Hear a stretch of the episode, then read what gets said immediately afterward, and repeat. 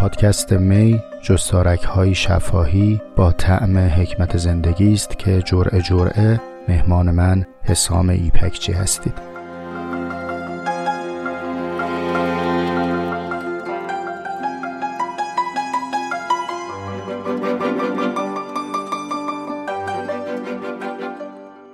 سلام هم پیالای من. امیدوارم که تندرست باشید. سرانجام رسیدیم به جرعه 23 قبل از اینکه برسم به اصل حرفم اصل ترش رو می‌خوام بگم خدمت شما و اینکه فکر می‌کردم این می که میان من و شماست هم متحره و هم متحر هم پاک هم پاک کننده است و این نوشیدنی ترین می زلال ترین می است که میشه سر سفره آورد.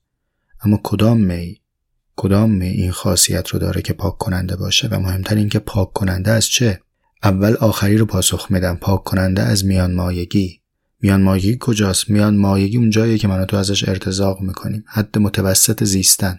اونجایی که پاخورش خوبه اونجایی که جمعیت خوبه. دکان می‌خوای بزنی که نمیری ته کوچه بنبست خلوت بزنی که. میای وسط قلقله جمعیت می‌زنی. میون حیاهو می‌زنی. جنس که می‌خوای تولید کنی که نمیری اون چیزی که عشقت تولید کنی که اون چیزی که عشقشه تولید می‌کنی. اون چیزی که مشتری داره تولید می‌کنی. پروژه می‌خوای انجام بدی به میل کارفرما. پایان نامه می‌خوای بنویسی به فهم مدیر گروه و رئیس گروه و استاد راهنما و قصه هازا مقاله می‌خوای بنویسی اونی که تایید میشه چاپ میشه. هر چیزی رو داری به فراخور میل دیگری کوک می‌کنی میان مایگیه اونجایی که تو داری آهادی از مردم رو قانع می‌کنی که تو رو در میان خودشون بپذیرن این من تو رو تحویل بگیرن ما به تحویل بدن. این میان مایگیه از میان مایگی من یه مختصری نوشتم. هم تو صفحه اینستاگرامم هست و هم تو بلاگم. سرچ بکنید پیدا میشه پیدا هم نشد فدا سرتون خودتون بهش فکر بکنید. به چیزای بیشتر از اینایی که من گفتم می‌رسید. و این میان مایگی فوش نیست این اقتضای زیست اجتماعی است. همونیه که خیلی بهش میگن جامعه پذیر شدن. جامعه کیو میپذیره؟ جامعه از خودشون رو میپذیره. از خودشون کیه؟ از خودشون یعنی حد متوسط بودن. ما در این بسات میان مایگی سفره پهن کردیم ارتزاق می‌کنیم. دیگه من احتیاج نیست مصادیقش رو به شما بگم دیگه. شما می‌دونید هممون تب کرده همین زمستونیم. من یه وقتایی میگم آخه این چه شعریه فرموده؟ ماه و خورشید و فلک در کارن تا تو نانی به کفاری و به قفلت نخوری. خود نون رو دارن وسط بازار قفلت میدن. گاهی خودم رو ملامت می‌کنم میگم حسام آخه این چه کاریه؟ عمرتو گذاشتی از صبح 400 تا جلسه؟ یه سوال غلط و جواب درست بدی؟ به یه نفری که نمی‌فهمه بگی باشه بابا تو می‌فهمی. حالا که حکم زدن تو رئیسی تو می‌فهمی. خب اینا مثال میگم. حالا نرید به رئیس های من گیر بدید می‌خوام بگم هممون گرفتار همین فضاییم.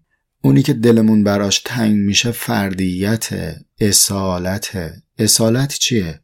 پاسخ به سوال اصالت چیست؟ راهیه که باید طی بکنیم ببینیم تهش به کجا می‌رسیم. اگر ته داشته باشه اصلا در پی جواب فست فودی بودن.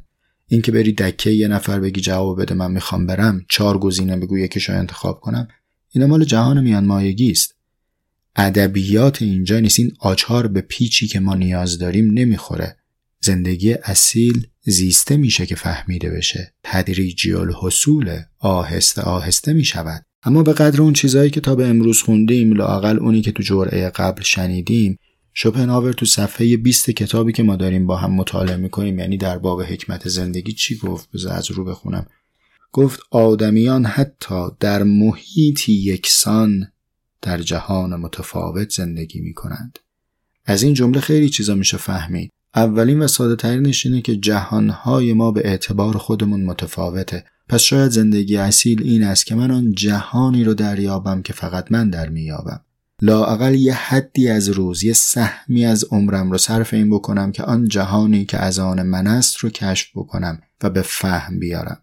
چه بسا اصالت زندگی من در این جهان من یافتن باشه. اگرچه که من ناگزیرم به بادیگری بودن و قابل تفکیک نیستم از جهان پیرامون خودم. این گونه است که فکر می کردم که آقا خانم این می متحره و متحره چون از جنس تفکره. ما رو از میان مایگی پاک می‌کنه به ما فرصت زندگی اصیل میده. لااقل ما رو در مسیر اصالت می‌تونه قرار بده. این مقدمه مفصل پیش درآمد جرعه 23 تقدیم شما گفتنی این جرعه برای من موضوعی است که خودم زیاد سرش معطل بودم زیاد گرفتار بودم.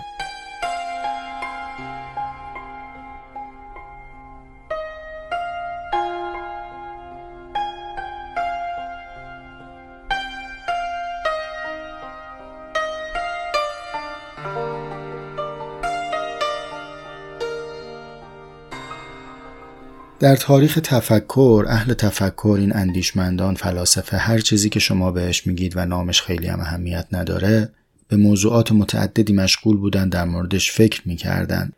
شاید شسته رفته ترین حالتی که میشه این سوالات رو بهش پرداخت همین نظمی است که شنیدید. ز کجا آمدم؟ آمدنم بهره چه بود؟ به کجا می‌روم آخر؟ ننمایی و تنم اما همه سوالها در این بیت خلاصه نمیشه. یک سوال دیگری که عمرها در او صرف شده و قرنها سپری شده اینه که شناخت چیست؟ خود شناختن شناختن مسئله مهمیه. خیلی در او اندیشیدن که کی می‌شناسد؟ شناختن چه فرایندی است؟ آن چیز به چه توصیفی برسد به چه جایگاهی برسد می شود شناخته شده. بعد این شناخت چقدر دوام داره؟ با چیز دوده میشه با تردید با انکار. بعد اگر من آن چیزی که شناختم هی با تردید روبرو شد بعد آخرش چی دستم میمونه؟ این که مثل حوزیه که زیرا بشه کشیده باشن. اگه قرار باشه که ما هی شناخت بسازیم یکی از اون ور بگه شک کردم. نمی‌دونم شما از این بازی ها داشتید بچگی یا نه. ما باید گردو شکستن می‌کردیم. حالا واسه اینکه تیمی که توپ دستشه در بیاد دروازه رو بگیم کدوم ور. چی بود گردو شکستم؟ یکی از اون ور یکی از این ور. هم گفت گردو شکستم گردو شکستم. قدم قدم میمادیم سمت هم آخرش هم می‌شد زدم سرت شکستم. تو رو خدا. تفریحات ما. احساس می‌کنم مال سه قرن پیش دارم تعریف می‌کنم. حالا شما هم شاید تجربه کردید. اگه قرار باشه که مدل تفکری هم این باشه هی من بگم یافتم شناختم اون که بگه شک کردم. هی ما شیشه بسازیم او سنگ. هی من بیابم او به باید خب این چه بحثاتیه دیگه؟ تهش چیزی نمیمونه که. بعضی هم همین توهم راجع به تاریخ فلسفه دارن. آفیم می‌کنن فلاسفه دون از جون شماها یه سری های زائل العقلی بودن دیوونه بودن تو تیمارستانی به نام جهان. بعد هی این یه چیزی میافته بعدی میمده زرت می‌زده میترکونده می‌گفت دیدی خراب شد. یه چیز دیگه میساخته. بعد بعدی میاده اونو می‌زده خراب می‌کرده. این روایت صحیحی از تاریخ فلسفه نیست. اینکه خیلی احمقانه است اگه همچین اتفاقی قرار بیفته. این پیشرفت نمی‌سازه که خشت های همو نترکوندن خشت بر خشت گذاشتن. یعنی الان من و شما که داریم با هم حرف می‌زنیم اصاره چند هزار سال اندیشه در دسترس ماست. یه جایی تو انسانک گفته بودم ما چند هزار سال بشریم در قامت یک تن. پس اینطور نیست که بشود هی شناخت رو با شک از دست داد. اما به هر حال شک و شکاکیت مسئله جدی بوده. اساسا این چیزی که ما امروز داریم می‌بینیم در باب فلسفه و در باب منطق به دست ما رسیده خیلیش تکاپوی کسانی بوده که می‌خواستن پاسخ شکاک ها رو بدن. ارسطو پنجه تو پنجه شکاک های سوفستایی انداخته کانت پنجه تو پنجه شک هیومی. ولی به هر حال ما می‌خوایم به شناخت برسیم. آقا خانوم یک سوال رو بهش فکر کن. من اگه قرار باشه از یک جای شروع بکنم به تفکر. یعنی بگم این نقطه رو قرار میدم به عنوان نقطه مرکزی نقطه ابتدایی. این ابتدا باید یقینی باشه. ما نمی‌تونیم به شک بند رخت آویزون کنیم بلکه دیوار محکمی لازمه که یه میخ سفت بهش فرو بره بگیم خب این دیگه محکم شد. حالا بندمون رو بهش ببندیم بقیهش رو پیش بریم. شناختن مثل صخره نوردی است. تو این ریسمان تو بالاخره باید یه جایی فیکس کرده باشی. یه جایی باید محکم شده باشه. محکم ما کجاست؟ چنین است که هست و چنین هست که است. مولا درزش نمیره تکونم نمی‌خوره. اینو من اینجا فیکس می‌کنم. بقیه شک هام رو شروع می‌کنم یک به یک تبدیل کردن به شناخت و دانایی. گزاره اول کجاست؟ میخو کجا بکوبیم؟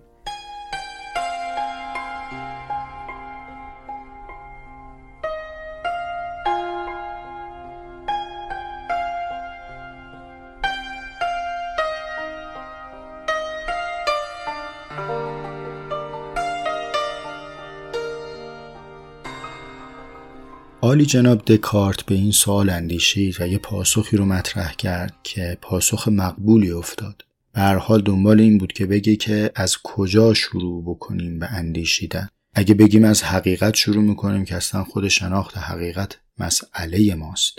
اگه بگیم از خدا شروع می‌کنیم آنچنان که تعبد ایجاب می‌کنه خب باید بپرسیم که رخصت می‌دید در تعبد تفکر کنیم یا نه اگر قرار از خدا شروع بکنیم خب تو اول بگو ببینیم خدا چه نیست.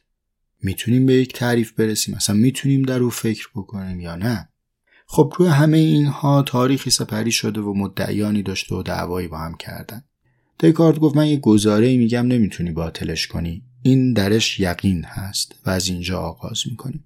درش چی چی هست؟ یقین؟ یقین چیه؟ رفیقم این سوال یقین چیست؟ بر من خیلی وقت گیر بوده. خیلی گرفتارم سرش.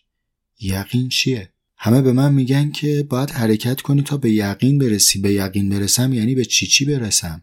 بعد با یه آدمهایی در زندگیم روبروم که از نظر من اینها سنگ فکرن منجمدن. تحولی در اندیشهشون نیست. کسی که مثلا در پنجاه سال اخیر پنج تا سوال جدید به ذهنش نیومده. اون سوالاتی هم که عقب داشته جواباش هم باهاش بهش گفتن. اونم توش تحول ایجاد نشده. بعد میگی که خب سختت نیست این زندگی بی سوال؟ میگه من به یقین رسیدم. این یقینه؟ آیا یقین کاوریست برای تعصب؟ برای انجماد؟ ما به چی میگیم یقین؟ من به سمت چی حرکت کنم که آن چیزی که به هم میگن کماله بدونم به سمتش دارم میرم و به یقین می‌رسم؟ حالا تو فلسفه مدرن یقین خیلی دردشون نیست دغدغهشون نیست. ولی ما که سبز شده خاک این دیاریم یقین سودامونه. شما تو عرفان نظری می‌خورید ببینید تقسیم داره. علم الیقین عین الیقین حق الیقین. بعد براش انبوه توضیح هست. خب من که این توضیحات رو نمیچشم چون خودم نرسیدم به یقین دیگه. من چه گلی به زلفم بزنم با این تئوری و تفاصیل؟ دغدغم بوده بهش فکر کرد. سرانجام همین جوابی که دکارت داده برام رضایت بخش بود. فعلا باهاش در صلح هم لاقل حالا اگر شما بهم نقدی نکنید دوباره گرفتارم نکنید. چرا از زبان دکارت میگم؟ چون فلسفه غرب از زبان دکارت باور کرده. خیلی بعیده که شما بگید این یک جوابیه که اولین بار دکارت داده. همینجا تو آثار بوالی سینای خودمونم هست. دعوا سر این نداریم که اول کی گفت. به نظرم قابل اثبات هم نیست که شما بگید اولین کسی که گفته دکارت گفته. و همین جد لطفا به جمله من دقت بکنید. با موچین کلمات رو برداشتم و انتخاب کردم. جامعه اندیشمندان اون روزگار این جمله رو از دکارت باور کرد. چه بود آن جمله؟ من هست. دکارت میگه من هستم سرآغاز اندیشیدن. بعد شاید شما این تعبیرم شنیدید. میگه من می اندیشم پس هستم. بعد یه عده رفتن در این تردید کردن که این استدلال صحیحی نیست. فهم من اینه که اصلا دکارت اقامه دلیل نکرده. ادله ارائه نکرده برای من هستم. تو می‌خوای بگو من می اندیشم پس هستم. می‌خوای بگو من می‌پرسم پس هستم. می‌خوای بگو من عاشق میشم پس هستم. اینا کلمه آراهی است استدلال نیست که. من هستم نیازمند اقامه دلیل نیست. من هستم. همین که تو از من می‌خوای که ثابت کنم من هستم یعنی تو من رو شناختی. من با این یقین به فهم می‌رسم چشم باز می‌کنم. سرآغاز فهم من یقین بر این است که من هستم. اینجا بود که احساس کردم آها یافتم. به قول این بازاریابا میگن آها مومنت باید بسازی آها مومنت هم شد. ها راست میگه. این یقینه دیگه. از کجا فهمیدی یقینه حسام؟ اگه فردا صبح تمام خبرگزاری بگن که من نیستم. حسام ایپکچی نیست آنگونه که هرگز نبوده. هزاران نفر بشینن رأی بدن بنویسن که حسام نیست. همه آدم های عالم روبرو من بیستن و بگن حسام نیست. بگن تو نیستی.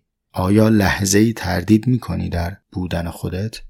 در مورد من هرگز کسی نمی‌تونه یقینم به من هستم رو از دستم در بیاره. هیچ پی قابل تصور نیست برام که اگر به میانه میدان بیاد آنگاه کیو بشود من نیستم. یعنی بگم اگه یه کسی اینو اینو اینو اینو به هم بتونه ثابت کنه میپذیرم که من نیستم. آقا هر کاری بکنی خانم هر کاری که بکنی من هستم. این میشه یقین. یقین آن چیزی است که هیچ چیز دیگری نتونه اون رو از دستت خارج بکنه. تا اینجا رو داشته باشید. دو سه تا نکته دیگه راجع به همین من هستم دارم که خدمت شما عرض کنم.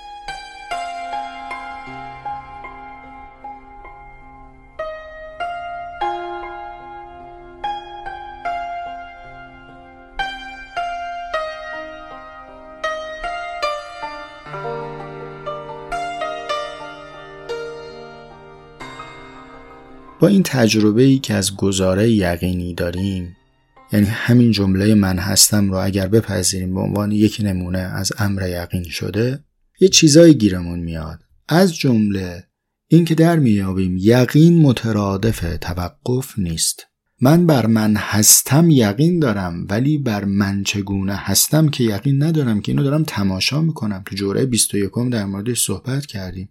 ما خودمون اولین تماشاچی خودمون هستیم. ببینیم چی از آب در میاد. پس یقین بر چیزی به معنای توقف در آن چیز نیست. این حرکت ادامه داره. اگر شما توقف رو بپذیرید برای علم پایان قائلید. یه چیز دیگه که می‌تونیم در موردش فکر کنیم اینه که من هستم حاصل استدلال نیست. آیا ممکنه اینطور بگیم که هر آن چیزی که با استدلال ثابت شده است با استدلال دیگری یا با استدلال قالب و مافوق دیگری می‌تواند نقض شود. پس اساسا ساحت استدلال ساحت یقین آفرینی نیست. یحتمل تنها مستثنایی هم که شما می‌خوایم برین سراغش برید به چند تا بدیهیات ریاضی دست بندازید.